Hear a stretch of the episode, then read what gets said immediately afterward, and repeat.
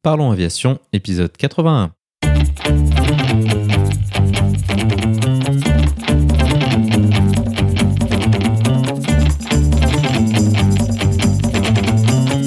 Parlons Aviation, le podcast qui parle de tout ce qui vole. Je m'appelle Antoine et aujourd'hui nous parlons du Lockheed Super Constellation avec Pierre-André. Nous proposerons également la vidéo de la semaine. Dans sa rubrique culturelle, Olivier nous parlera du Spitfire et du livre autobiographique Le Grand Cirque 2000. Bienvenue à bord, j'espère que vous êtes confortablement installés. Parlons Aviation épisode 81 et prêt au départ.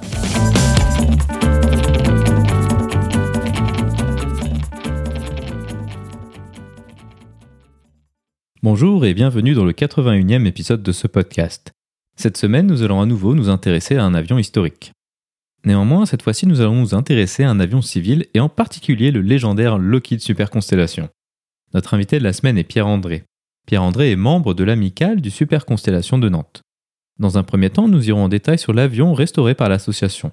Nous évoquerons son histoire débutant sous les couleurs d'Air France avec sa mise en service sur les toutes premières lignes transatlantiques et évoluant vers le transport humanitaire en Afrique. Nous parlerons des particularités de cet avion et des innovations qu'il présentait pour son époque, avec notamment sa cabine pressurisée et les possibilités d'ouverture de ligne qu'il offrait. Ensuite, Pierre-André nous présentera les travaux de restauration effectués par l'association, avec notamment les chantiers de peinture de la cellule et les nombreux efforts d'aménagement intérieur. Il nous expliquera également les problématiques autour du vieillissement d'un tel avion, de son hébergement et de la disponibilité des pièces détachées. Avant de se quitter, Olivier est de retour cette semaine. Il nous proposera une rubrique culturelle sur le légendaire Spitfire et l'autobiographie d'un de ses pilotes, Pierre Klosterman, intitulée Le Grand Cirque 2000. Comme d'habitude, vous trouverez plus d'informations sur les sujets évoqués pendant l'épisode dans la description. Vous la retrouverez à l'adresse parlonsaviation.com/81. Et maintenant, passons donc directement à notre discussion avec Pierre-André.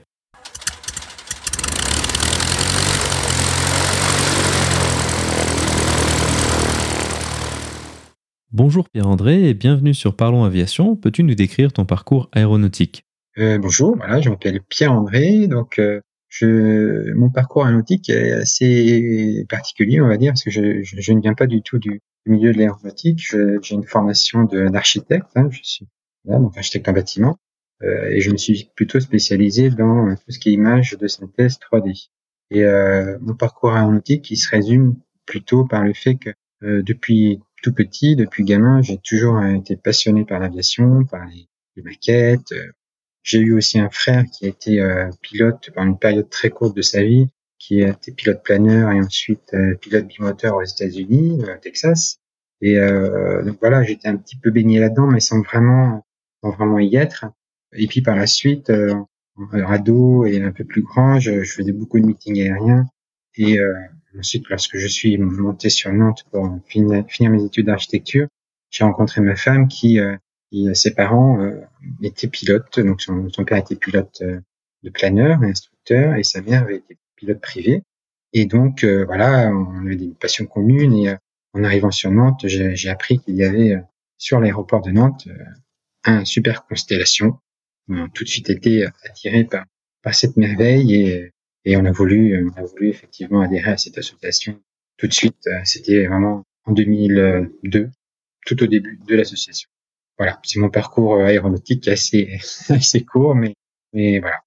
Avant d'aller trop en détail sur le Super Constellation dont l'association s'occupe, peux-tu peut-être décrire le Super Constellation pour ceux qui ne connaîtraient pas cet avion, je pense qu'on peut dire légendaire?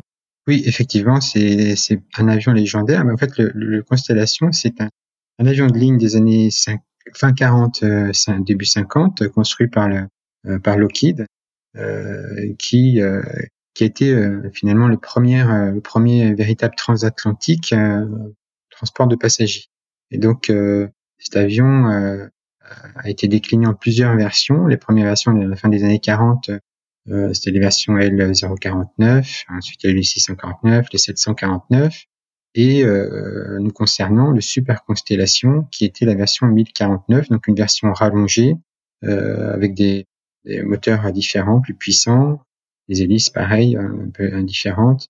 Et, euh, et, pour finir par la dernière version, qui est le 1649, qu'on appelait le Starliner, qui était lui aussi un peu plus grand que le 1049, mais surtout qui avait des ailes totalement neuves et droites, contrairement aux ailes elliptiques des premières versions en constellation et super constellation.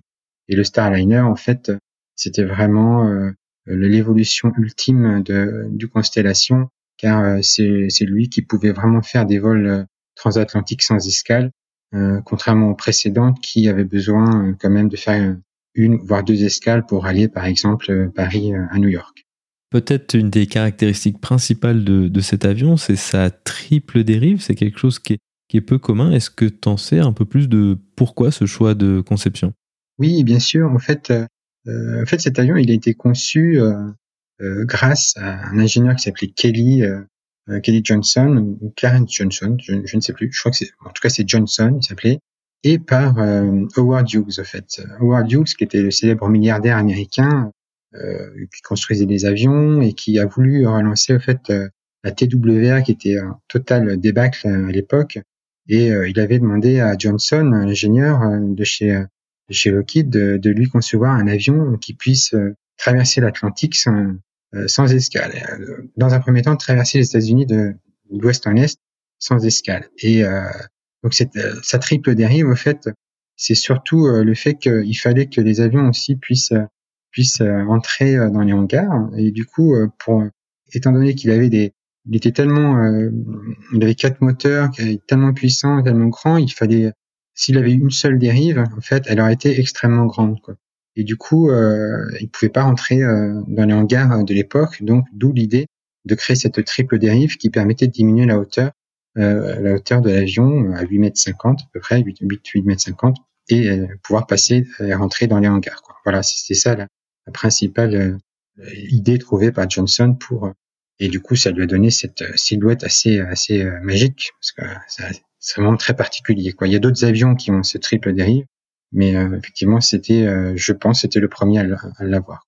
Peut-être quand on s'imagine des transatlantiques à, notre époque, on imagine des avions à, à, turboréaction, des, des, choses comme ça.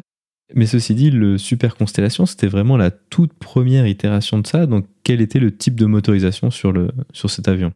Et le, en fait, sur, le, sur, le super, enfin, sur les constellations Super Constellation, il y avait les quatre moteurs, c'était des, euh, des Wright euh, R3350 pour le Super Constellation. En tout cas, c'était des moteurs euh, 18 cylindres en double étoile et qui étaient munis de, du turbo compound. En fait, c'était euh, donc euh, euh, trois turbines euh, qui euh, qui renvoyaient au fait le, les, les gaz d'échappement directement sur, enfin la puissance des gaz d'échappement sur le l'arbre de, de l'hélice et du coup lui conférer cette puissance supplémentaire.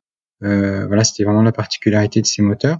Donc euh, le turbo compound, c'était vraiment sur le sur le super constellation. Le constellation, lui, avait des, moteurs moins moins puissants, de 2200 chevaux pour les premières versions, et euh, avec le Turbo Compound, euh, par exemple pour notre version à nous, c'était 3250 chevaux et ça a été poussé un peu plus encore euh, sur le Starliner jusqu'à 3500 chevaux, je crois, environ.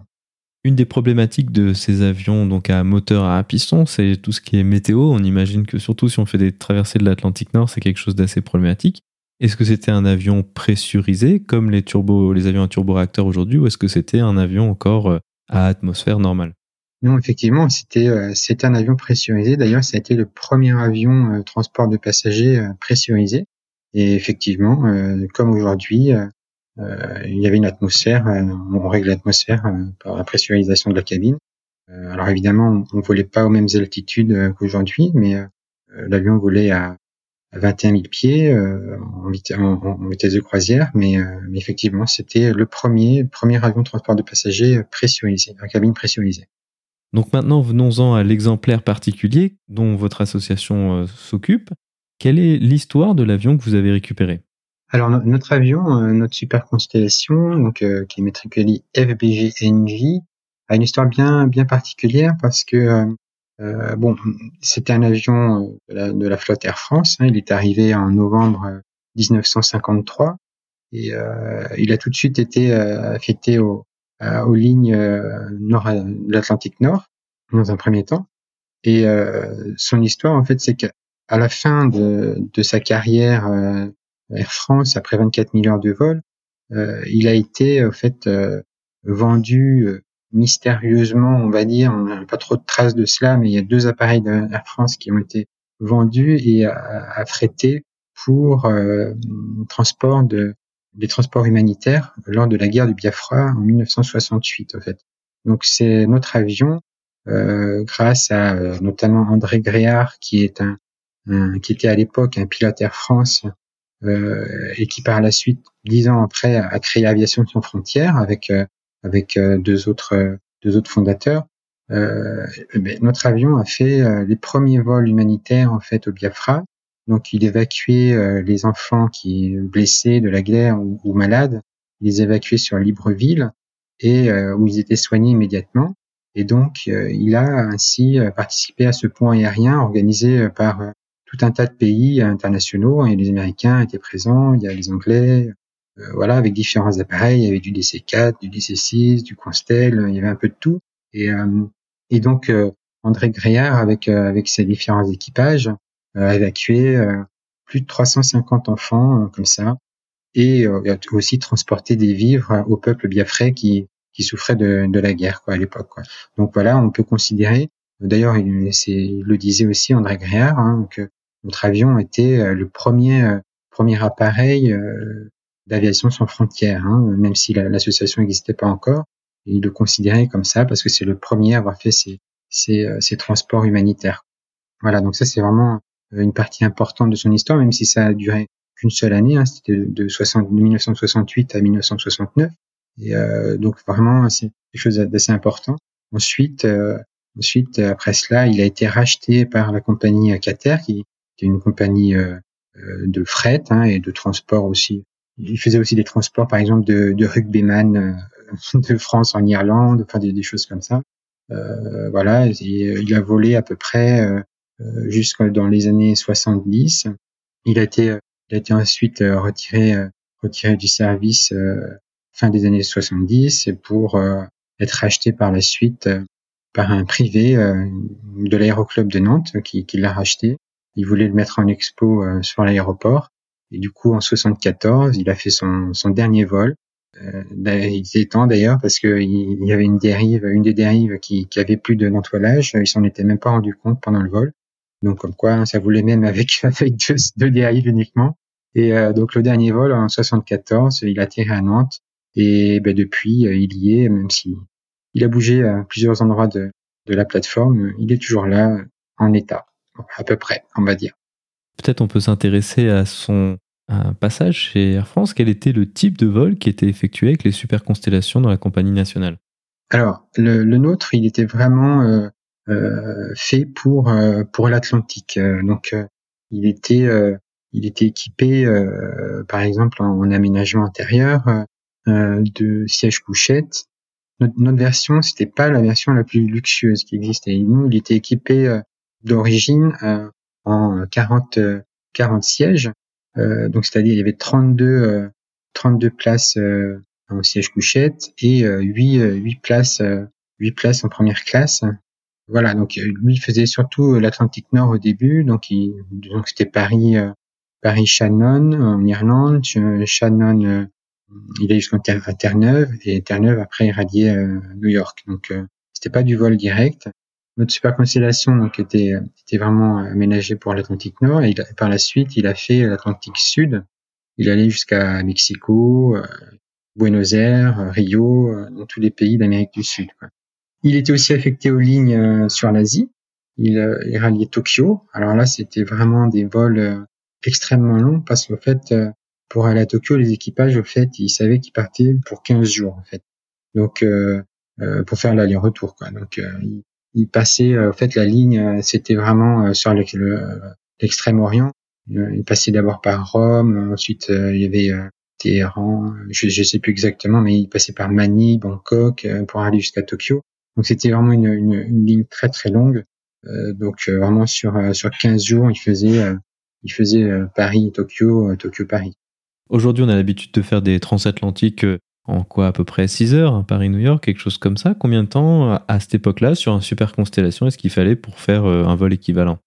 Eh bien Paris-New York avec le super constellation, il fallait compter 20 21 heures parce qu'au fait, voire même un peu plus, parce que comme il faisait des escales, donc il passait par par Shannon, donc comme je l'ai dit tout à l'heure, en, Irlande et Gander, Terre-Neuve.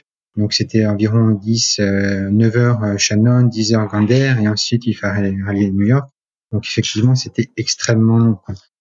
Et, mais par contre, pour aller à Tokyo, c'était bien plus long. Il y avait beaucoup plus d'escales. Le seul, le, seul le fait le, le Starliner pouvait faire des vols directs. Le Super Constellation, il avait une autonomie d'environ 14-15 heures quoi, de, de, vol, donc il pouvait pas faire du, du, direct. Par contre, le Starliner, il avait une autonomie bien plus longue, de 21 heures ou même 23 ou 24 heures. Et d'ailleurs, euh, le, Starliner, il détient encore aujourd'hui euh, le record en fait de, longueur de vol pour un, avion un transport de passagers. Donc, euh, je crois que c'est, il, a volé, ah, oui, il a volé 23 heures pendant 23 heures pour faire un, un Los Angeles Londres en fait. Euh, c'est le record encore aujourd'hui. C'était le en 1957, je crois. Il ça jamais été battu. Au fait, même aujourd'hui, euh, le, je crois que le plus long vol qui a été fait dernière l'année dernière, ou, je crois que c'était Qantas, je sais plus, c'était euh, je sais plus quelle ligne c'était, mais c'était 17 heures de vol. Et en fait, euh, le Starliner a toujours ce record de, longueur de, de temps de vol. On a tous en tête euh, l'aménagement de la cabine des avions modernes, alors avec ces grands racks à bagages et puis ces sièges haute densité. On imagine que fin des années 40, début des années 50, même des années 60, c'était assez différent. À quoi ressemble l'aménagement de la cabine d'un super constellation tel que celui que vous avez? Ben, au fait, je je dirais pas que c'était si différent que ça parce que euh, par exemple nous notre super constellation, c'est un deux fois euh, deux rangées de sièges euh, avec des racks pour les bagages. Par contre, la seule différence qui devait être assez, qui est importante, c'est qu'ils n'étaient pas, pas fermés en fait, hein, les racks à bagages. Donc on imagine, on, on imagine pas trop comment ça pouvait se passer lors de trous d'air si les bagages rôdaient partout dans la cabine mais euh, n'y a pas de, on n'a pas de sangle, on ne voit pas de sangle dans les porte-bagages. Je ne sais pas comment ça pouvait tenir tout ça, mais toujours est-il qu'il y avait les racks à bagages. Par contre, effectivement, euh, sur les, les avions euh, qui faisaient les lignes Paris, euh, Paris, Paris New York euh, sur les versions luxe, comme le Parisien spécial, il y avait une série spéciale qu'ils appelaient comme ça. En fait, il avait que que 32 sièges en tout et euh, avec des, des, des, vraiment des couchettes, des cabines couchettes. Donc il y avait vraiment des lits. Euh, ils étaient au nombre de 16, je crois, 16 lits. Et euh, effectivement, on pouvait dormir dans l'avion euh, dans un lit avec des draps, des couvertures, dans des petites cabines privatives, donc deux par deux par deux quoi. Et là, c'était vraiment des versions extrêmement luxueuses. Il y avait un petit salon au fait avec deux banquettes euh, sur lequel euh, les gens pouvaient euh, venir discuter en fumant des cigarettes, en mangeant tranquillement dans l'avion, qu'on pouvait fumer dans les avions. Là aussi, la différence, c'était ça, c'est qu'on pouvait fumer. Même le pilote, copilote, ils avaient leur petit cendrier dans le, dans le cockpit, hein, chacun leur petit cendrier de, de, chaque côté. Et voilà, donc c'est vrai qu'aujourd'hui, on ne peut pas imaginer ça. effectivement, la, la, taille des sièges était, était impressionnante. Hein. Il y avait il y avait même pas 30 sièges dans l'avion. Alors par contre, il y a eu des versions euh, qu'ils appelaient haute densité. D'ailleurs, le nôtre a, été converti en haute densité aussi un peu plus tard parce que ben, voilà, il fallait il fallait remplir les avions un peu plus pour euh, pour évidemment euh, que ça soit un petit peu plus rentable. Et donc le nôtre a été converti en densité jusqu'à 89 passagers, je crois. voilà, donc c'est c'est assez comparable à des avions d'aujourd'hui comme je sais pas des Embraer 145 je pense à peu près le même nombre de, de passagers. Voilà, c'était vraiment que les versions de luxe qui étaient assez différentes hein, quand même. Après, ce qui avait de différent aussi, c'était le service à bord. Alors là, c'était autre chose parce que les personnes, voilà, les, les, personnes qui voyageaient à bord, c'était quand même des gens extrêmement fortunés. Euh, il y avait des hommes d'affaires, il y avait des personnalités, il y avait des acteurs Hollywood, les, les personnalités les plus connues voyageaient à bord de, ces avions-là. Effectivement, on servait à bord des menus euh, on n'ose même pas imaginer aujourd'hui. Je sais même pas si dans les versions les plus luxueuses, euh, on avait ce genre de menu. Voilà, c'était le service vraiment euh, extrêmement luxueux, quoi. Donc euh, voilà, ce qu'on n'a plus trop aujourd'hui, je pense, sauf peut-être dans, dans les A380 d'Emirates ou peut-être, je ne sais pas. On imagine que c'était euh, le genre d'avion qui avait besoin de beaucoup plus de personnel pour, pour fonctionner. Combien de membres d'équipage étaient présents à bord d'un Super Constellation sur ces vols euh, transatlantiques typiques?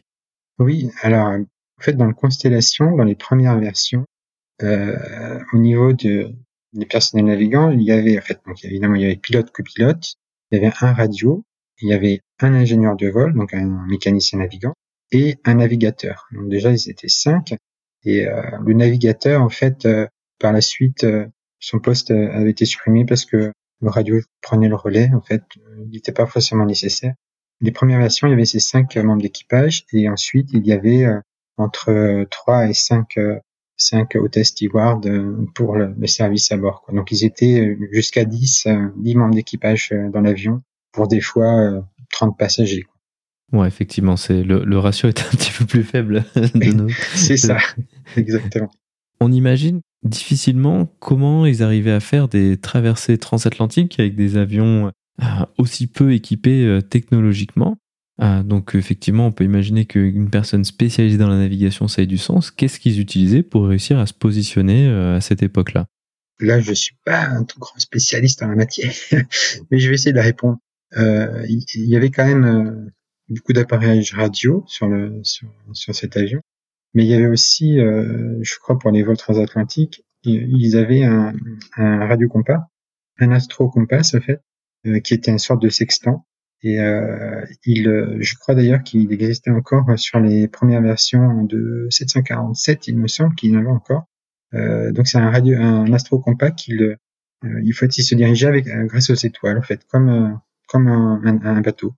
Maintenant, revenons-en peut-être plus à l'association euh, de laquelle tu fais partie. Quel est l'objectif de l'association par rapport à, cet avion? Parce qu'on imagine que faire voler un avion comme ça, c'est peut-être un peu trop ambitieux aujourd'hui. Oui, effectivement. L'objectif de l'association n'est pas de le remettre en état de vol. Euh, c'est presque inconcevable, en fait, du fait de... Euh, essentiellement, c'est une, histoire de budget, hein, on ne va pas se cacher. Euh, refaire voler un avion de ce, de ce type, euh, c'est un budget euh, considérable que, que peu sont capables de, de mettre. nous, le but, c'est vraiment de le préserver en statique, en présentation statique, et de, de le montrer sous ses couleurs Air France, ses premières couleurs de 1953. Donc, en fait, il a dernièrement, depuis quelques années maintenant, mais il a été repeint entièrement en couleur Air France, et pas tout à fait fini d'ailleurs. Voilà, c'est vraiment pas, c'est vraiment pas de, de, le remettre en état de vol. Peut-être qu'un jour on, on, remettra un moteur en état de marche parce qu'on on en a récupéré un cinquième en fait qui est en très très bon état. On l'a récupéré du, du, musée Air France qui nous en a fait don. Euh, c'est un moteur qui était qui était au fait au centre de formation euh, à Vigénis euh, à côté de Paris.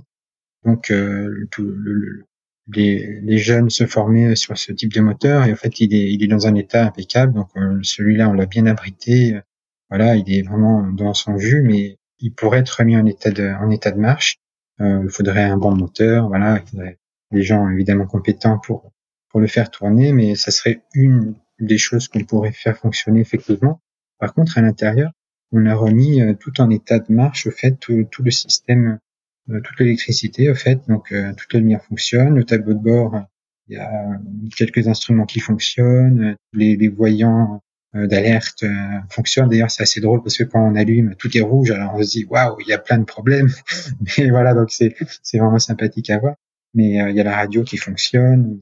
Donc on a quand même remis certains certains équipements en, état de marche, mais évidemment c'est plus pour attirer l'œil au fait des, des visiteurs plutôt que une utilité particulière.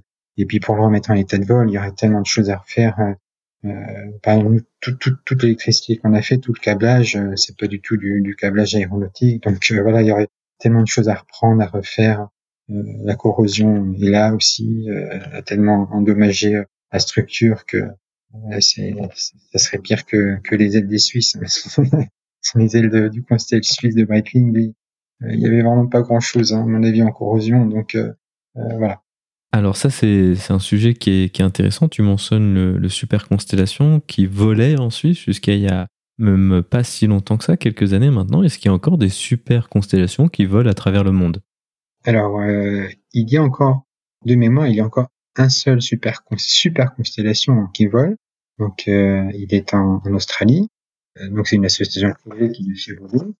Ensuite, aux États-Unis, il y a des constellations, donc la version plus petite, qui sont en état de vol ou qui volent.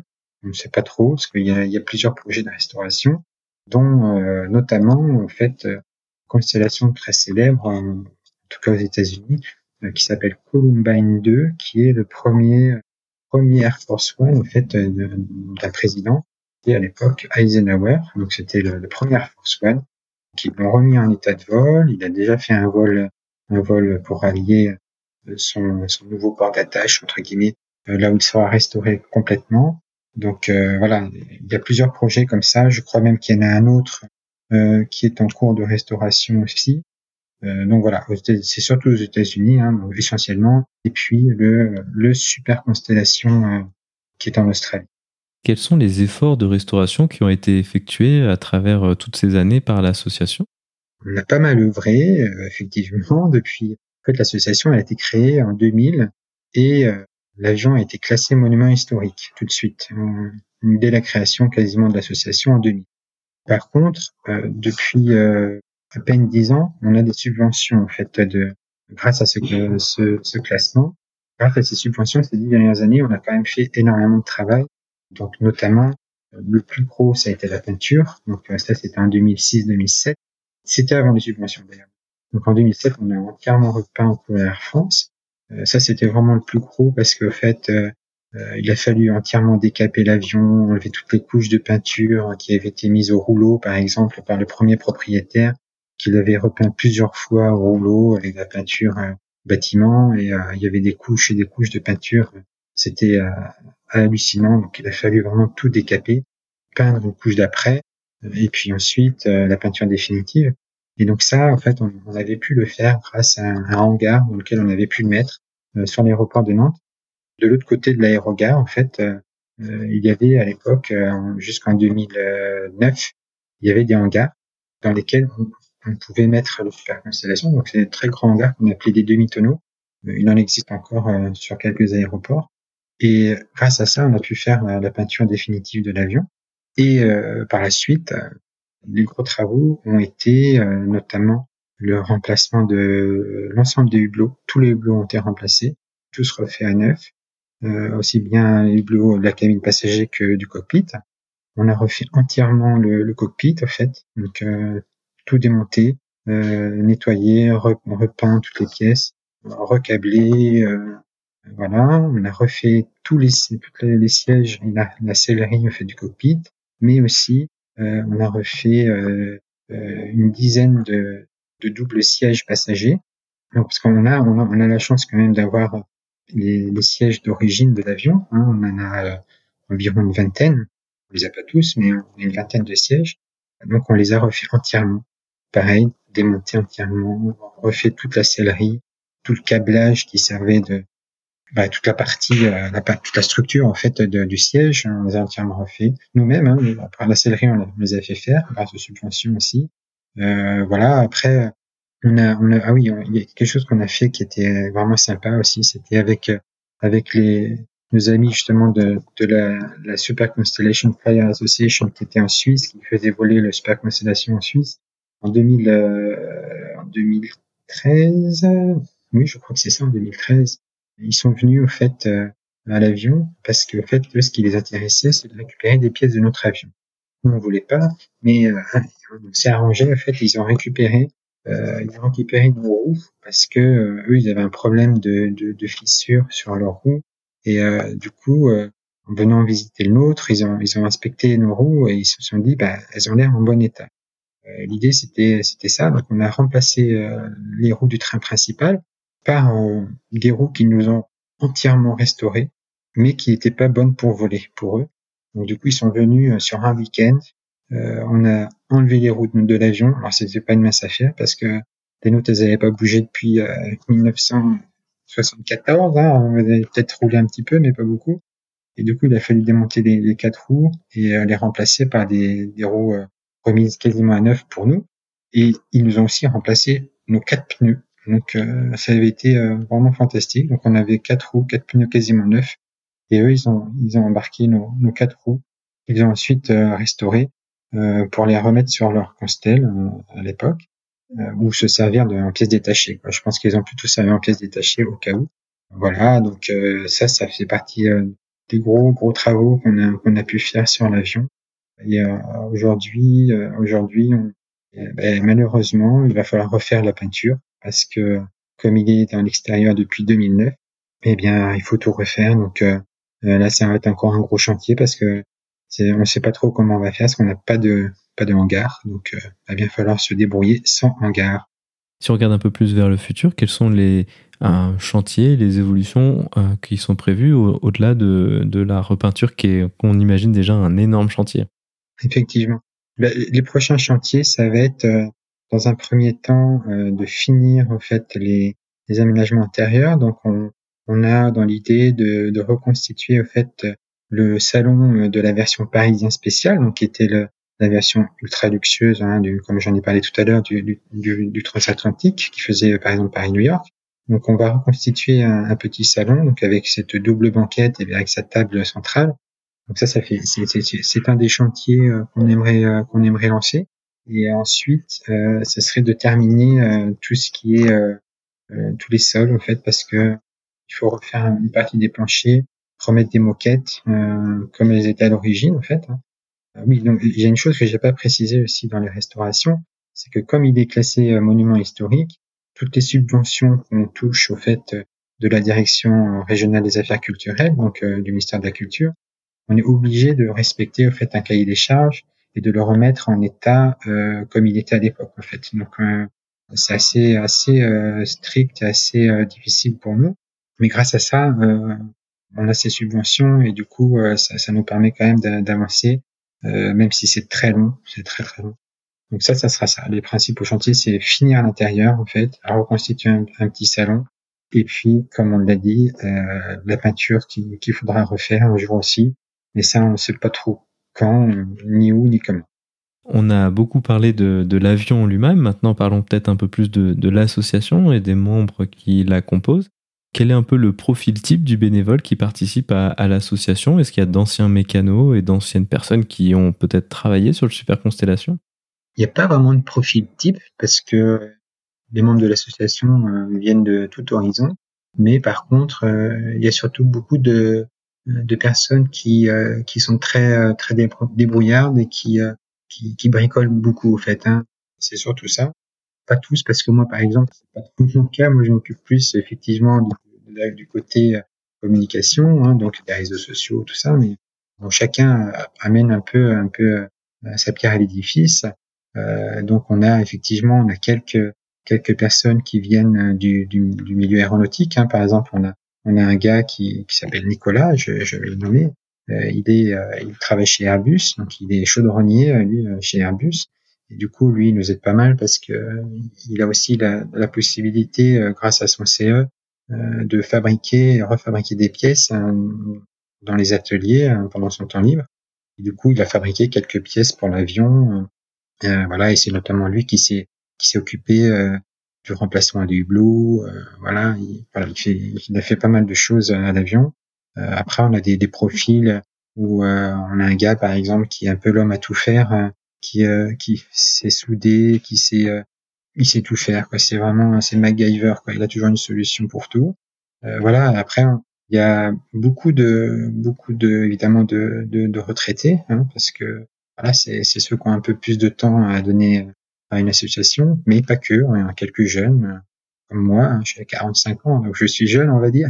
Mais effectivement il y a pas mal de retraités. Donc il y a vraiment un profil type, mais surtout euh, surtout des, des, personnes qui, qui sont passionnées par, euh, par l'aviation en général et euh, qui ont envie de donner un peu de leur temps, de leur temps libre pour, bah, pour essayer de, de sauvegarder, de préserver cet avion mythique qu'est le, qu'est le Super Constellation. Maintenant, si les auditeurs souhaiteraient pouvoir visiter le Super Constellation, est-ce qu'ils se visitent et comment est-ce que ça fonctionne, même si on imagine qu'en ces périodes de coronavirus, c'est un peu compliqué alors effectivement, euh, l'avion se visite toujours, hein, toute l'année. En général, on, on essaye de, de, faire les visites, hein, de regrouper en fait, les, les, visites euh, sur un samedi euh, par mois, euh, parce que le samedi, en fait, on travaille à l'avion et donc euh, faut pas non plus aussi que ça, ça déborde sur le, le travail de, des, des adhérents, mais des membres. Mais, euh, mais en général, c'est ça. Donc, c'est euh, de mars à octobre, de début mars à fin octobre. On fait des visites tous les premiers samedis du mois. Et par contre, si certaines personnes ne peuvent pas venir un samedi et qu'on s'organise, on peut aussi faire des visites en semaine. Des fois, on fait des visites de groupe ou des fois, il y a des, des moments assez spéciaux où on a des, des demandes particulières. Euh, donc effectivement, on, peut déroger un peu à cette règle qu'on s'est fixée des premiers samedis du mois. Et, euh, et normalement, on fait, euh, on participe aussi aux Journées européennes du patrimoine, donc à la mi-septembre.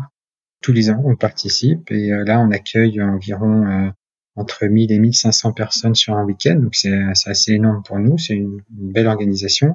Sauf que évidemment cette année, à cause de la, crise du Covid, ben on n'a pas on l'a pas fait euh, parce que on estimait que c'était pas forcément euh, adapté euh, pour les visites. même même en faisant monter que cinq personnes à la fois dans l'avion, on avait peur qu'il y ait trop de personnes sur le site et que on ait des, difficultés à gérer ça. Mais en temps normal, en temps normal, ça se passe très bien. Donc sur un week-end, voilà, comme je vous ai dit, on, est, on peut accueillir 1000 à 1500 personnes. On a la chance d'avoir des champs à côté c'est un paysan qui, qui s'en occupe et qui, qui est membre de l'association et qui nous fournit le champ pour faire un parking. Donc là, on peut, on peut accueillir des centaines de véhicules à la fois sans aucun problème. Donc voilà, pour venir nous voir, c'est très simple. Il faut, faut, si on vient de l'étranger, de la Suisse ou autre part, on, prend l'avion, on atterrit et c'est juste à côté, quoi. C'est à 15 minutes à pied de, de la sortie de l'aérogare et on peut venir voir l'avion. Euh, il y a même des, des équipages euh, qui viennent de temps en temps. Dernièrement, on a accueilli un équipage Transavia euh, qui était en, découché justement et qui, a demandé à pouvoir venir voir l'avion euh, en sortant de juste après un vol. Donc voilà, ils sont venus à, à 4-5 et voilà, c'était super sympa. Donc voilà, ça nous arrive de temps en temps. Voilà. Ainsi se conclut donc cette discussion. Pierre-André, merci beaucoup d'avoir accepté de venir nous parler de cet avion légendaire qui est le Superbe Constellation sur le podcast. Mais je t'en prie, euh, merci à toi, et super, super sympa.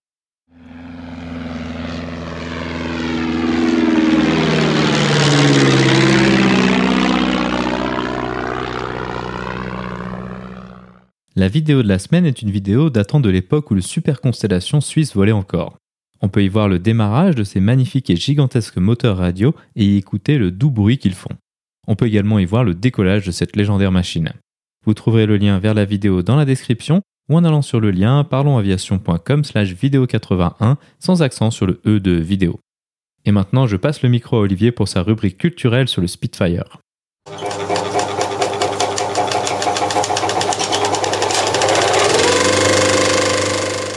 Je m'appelle Maverick. Maverick? C'est pas un nom, ça, c'est un sobriquet. Tu saurais le faire voler. Tu l'as bien fait voler, toi. Correction Alpha sans résultat. Sélecteur de secours, je ne peux pas dresser. Rupture de circuit, rupture. Recherche Mirage 2000 en provenance de Farnborough, dans le 050 de votre position pour 60 nautiques, niveau 350. Ça va? Oui. Tout est vérifié. Bien sûr. Oui.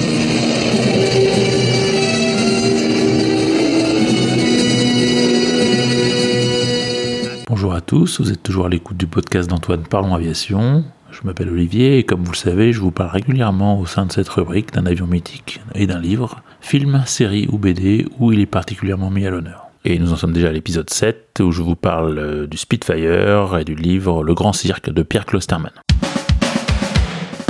Le Supermarine Spitfire, littéralement cracheur de feu, est donc un avion de chasse anglais dont le premier vol remonte à 1936 et dont les dernières versions ont été en service actif jusque dans les années 1950. Le total de ces différentes versions dépasse le nombre assez hallucinant de 21 000 exemplaires. C'est un chasseur monomoteur dont la motorisation et l'armement ont évolué considérablement tout au long du deuxième conflit mondial pour faire face à l'évolution des chasseurs allemands d'une part, et notamment à la fin de la guerre à l'apparition des premiers chasseurs à réaction de type Messerschmitt 262, et à l'évolution de ses missions d'autre part. En effet, il a initialement un rôle défensif contre la Luftwaffe au-dessus des côtes anglaises, puis progressivement il va avoir un rôle d'attaque au sol en territoire occupé et aussi d'interception des bombes volantes V1 lancées par l'Allemagne d'Asie à partir de juin 1944. Pour vous donner un ordre d'idée, le Spitfire MK1 mis en service en 1938, volait avec un moteur Merlin de 1040 chevaux et était armé de 8 mitrailleuses 7,7 mm. Le Spitfire Mk24, ultime évolution, volait avec un moteur Griffon de 2400 chevaux, était armé de 4 canons de 20 mm et pouvait aussi emporter 4 roquettes sous chaque aile. Une des versions les plus courantes était le MK9, produite en juillet 1942 avec un moteur de 1720 chevaux pour une vitesse maximale d'environ 720 km/h et un plafond de 42 000 pieds, soit environ 13 000 mètres. Il emportait deux canons de 20 mm et deux mitrailleuses de 12-7 mm. Le Spitfire a équipé plus d'une centaine d'escadrons de la RAF, en plus d'escadrons sud-africains, australiens et même soviétiques qui reçurent environ 1200 Spitfire livrés à partir de 1943. Il a également été décliné en version navale, baptisé Seafire, qui a notamment participé au débarquement de Provence en août 1944. Dans l'imaginaire collectif, le Spitfire est l'avion qui a permis de remporter la bataille d'Angleterre, même si évidemment la réalité est un peu plus nuancée et que d'autres avions, dont le Hurricane, y ont également joué un rôle très important. Pour mémoire, il faut rappeler qu'après la campagne de France, Hitler projetait donc d'envahir les îles britanniques, opération qui passait forcément par une maîtrise du ciel et donc par l'anéantissement de la chasse britannique. De juillet 1940 à août 1940, l'Allemagne nazie envoie donc des raids de bombardement massifs sur les bases aériennes anglaises. En dépit d'une assez nette infériorité numérique, les Anglais disposent de trois avantages. Premièrement, la présence de stations de détection radar qui va leur permettre de réaliser des sorties d'interception ciblées et donc de ne pas disperser leurs forces. Deuxièmement, le fait d'opérer à proximité de leur base, contrairement aux chasseurs allemands qui n'ont qu'un temps de vol limité au-dessus de l'Angleterre, euh, puisqu'ils sont loin de leur point de départ. Enfin, le Spitfire est un des rares avions de l'époque dont les performances peuvent s'opposer au Messerschmitt Bf-109 et au Focke-Wulf 190 allemand. Le Fighter Command, la branche de la RF euh, qui s'occupe de la chasse aérienne, est néanmoins au bord de la rupture en raison des pertes infligées lorsque Göring et Hitler commettent une erreur stratégique en réorientant leur raid de bombardement sur les grandes villes anglaises, Londres surtout, mais aussi Manchester, Coventry, etc., en représailles au bombardement de Berlin. C'est ce que les Anglais ont appelé le Blitz. Il est terrible pour la population civile qui va beaucoup souffrir, mais va permettre à la chasse anglaise de se réapprovisionner en, hommes et en matériel et finalement de pouvoir monter en puissance jusqu'à la fin de la guerre. Le Spitfire est donc une légende, adulé par les amateurs d'aviation anglais et du monde entier, craint et respecté à son époque par les Allemands. On prête d'ailleurs cette réponse du général de l'air Adolphe Galland au maréchal de l'air Göring lorsqu'il lui demandait ce qu'il fallait pour gagner la bataille d'Angleterre et qui aurait répondu Monsieur le maréchal du Reich, donnez-moi un escadrille de Spitfire.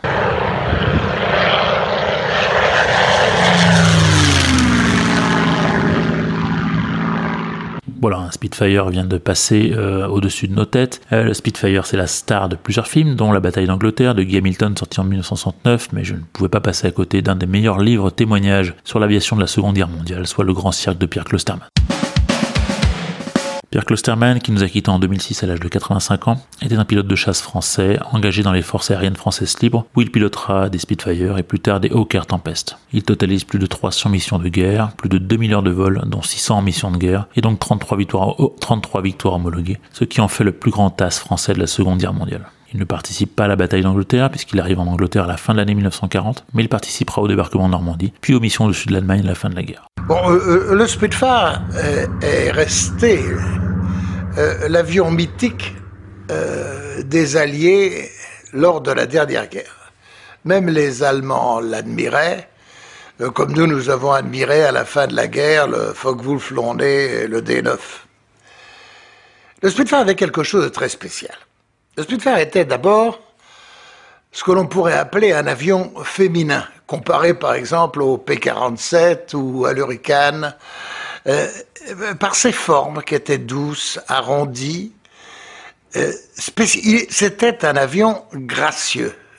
Voilà, c'était Pierre Klosterman qui vous parlait amoureusement de son Spitfire lors d'une interview datant des années 70. Après sa démobilisation 1945, il entame une carrière d'écrivain et sort en 1948 son chef-d'œuvre Le Grand Cirque, qui sera un succès immédiat, d'innombrables fois réédité, vendu à plus de 3 millions d'exemplaires et traduit en 30 langues. Tout en publiant par la suite plusieurs ouvrages historiques, ainsi que sur sa passion euh, la pêche au gros, Klosterman mènera également par la suite entre autres des carrières d'administrateur dans l'industrie d'aviation, d'enseignant militaire aux États-Unis et d'homme politique avec plusieurs mandats de député de 1946, il a alors 25 ans, jusqu'à 1968. Au moment de son décès, c'est l'homme le plus décoré de France.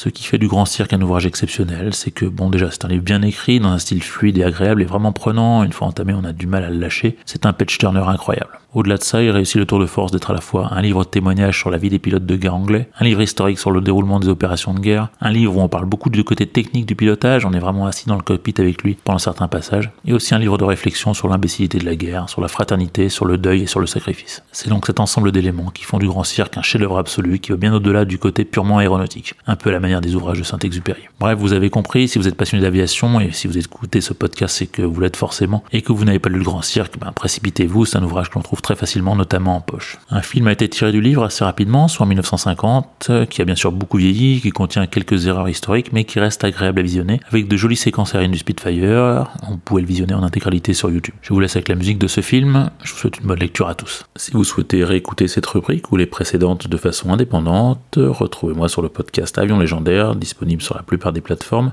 ou sur le site internet légendairesavions.com.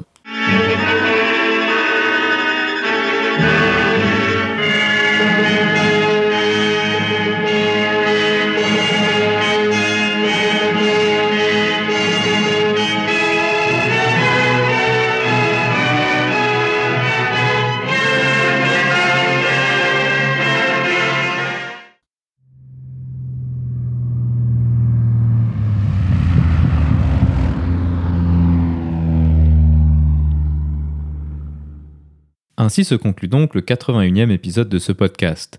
J'espère qu'il vous a plu et je vous invite à vous abonner sur votre application de podcast favori. Également, n'hésitez pas à laisser un avis 5 étoiles sur iTunes, ce qui permettra à d'autres personnes de découvrir ce podcast. Je tiens à remercier Pierre-André d'avoir accepté de venir sur le podcast pour nous parler du magnifique Super Constellation. Je tiens également à remercier Olivier pour le travail fourni pour sa super rubrique culturelle. La description de cet épisode est disponible sur notre site web parlonsaviation.com/81. Si vous avez des questions, des remarques ou des suggestions, n'hésitez pas à nous contacter sur contact@parlonsaviation.com. Si vous voulez recevoir des notifications lors de la sortie des nouveaux épisodes, vous pouvez vous inscrire à la newsletter dans la barre latérale droite de notre site parlonsaviation.com. Vous pouvez également nous suivre sur Twitter sur @parlonsaviation et sur Facebook. En vous souhaitant des vols nombreux, je vous remercie d'avoir écouté ce 81e épisode de Parlons Aviation.